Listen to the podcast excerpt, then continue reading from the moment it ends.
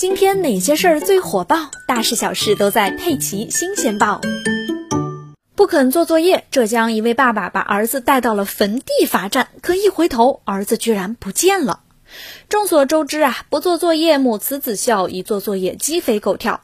台州有位爸爸就实在忍不了，对于不写作业的儿子动真格了。一气之下，在晚上六点多，把儿子带到了烈士山半山腰的太公坟前罚站，让他反思。我管不了你，那就让老祖宗来管管。同时，这位被气昏了头的爸爸还把儿子的鞋给拿掉了，自己堵在下山的路上，不让孩子下山。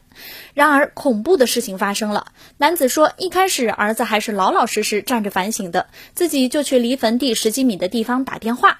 可是，一个转头，儿子居然不见了。他担心孩子掉进山坑。或者躲起来，于是就马上报了警。当时已经是晚上七点多了，天完全黑了，山路不好走，还有小虫子，孩子又是光着脚。民警在山上找了四十多分钟，都没有发现孩子的踪迹。这时，孩子爸爸彻底慌了。幸好赶来支援的特警说，刚刚在山下的党校旁边发现了一个光着脚的孩子。原来呀，倔强的孩子自己从小路跑下山了。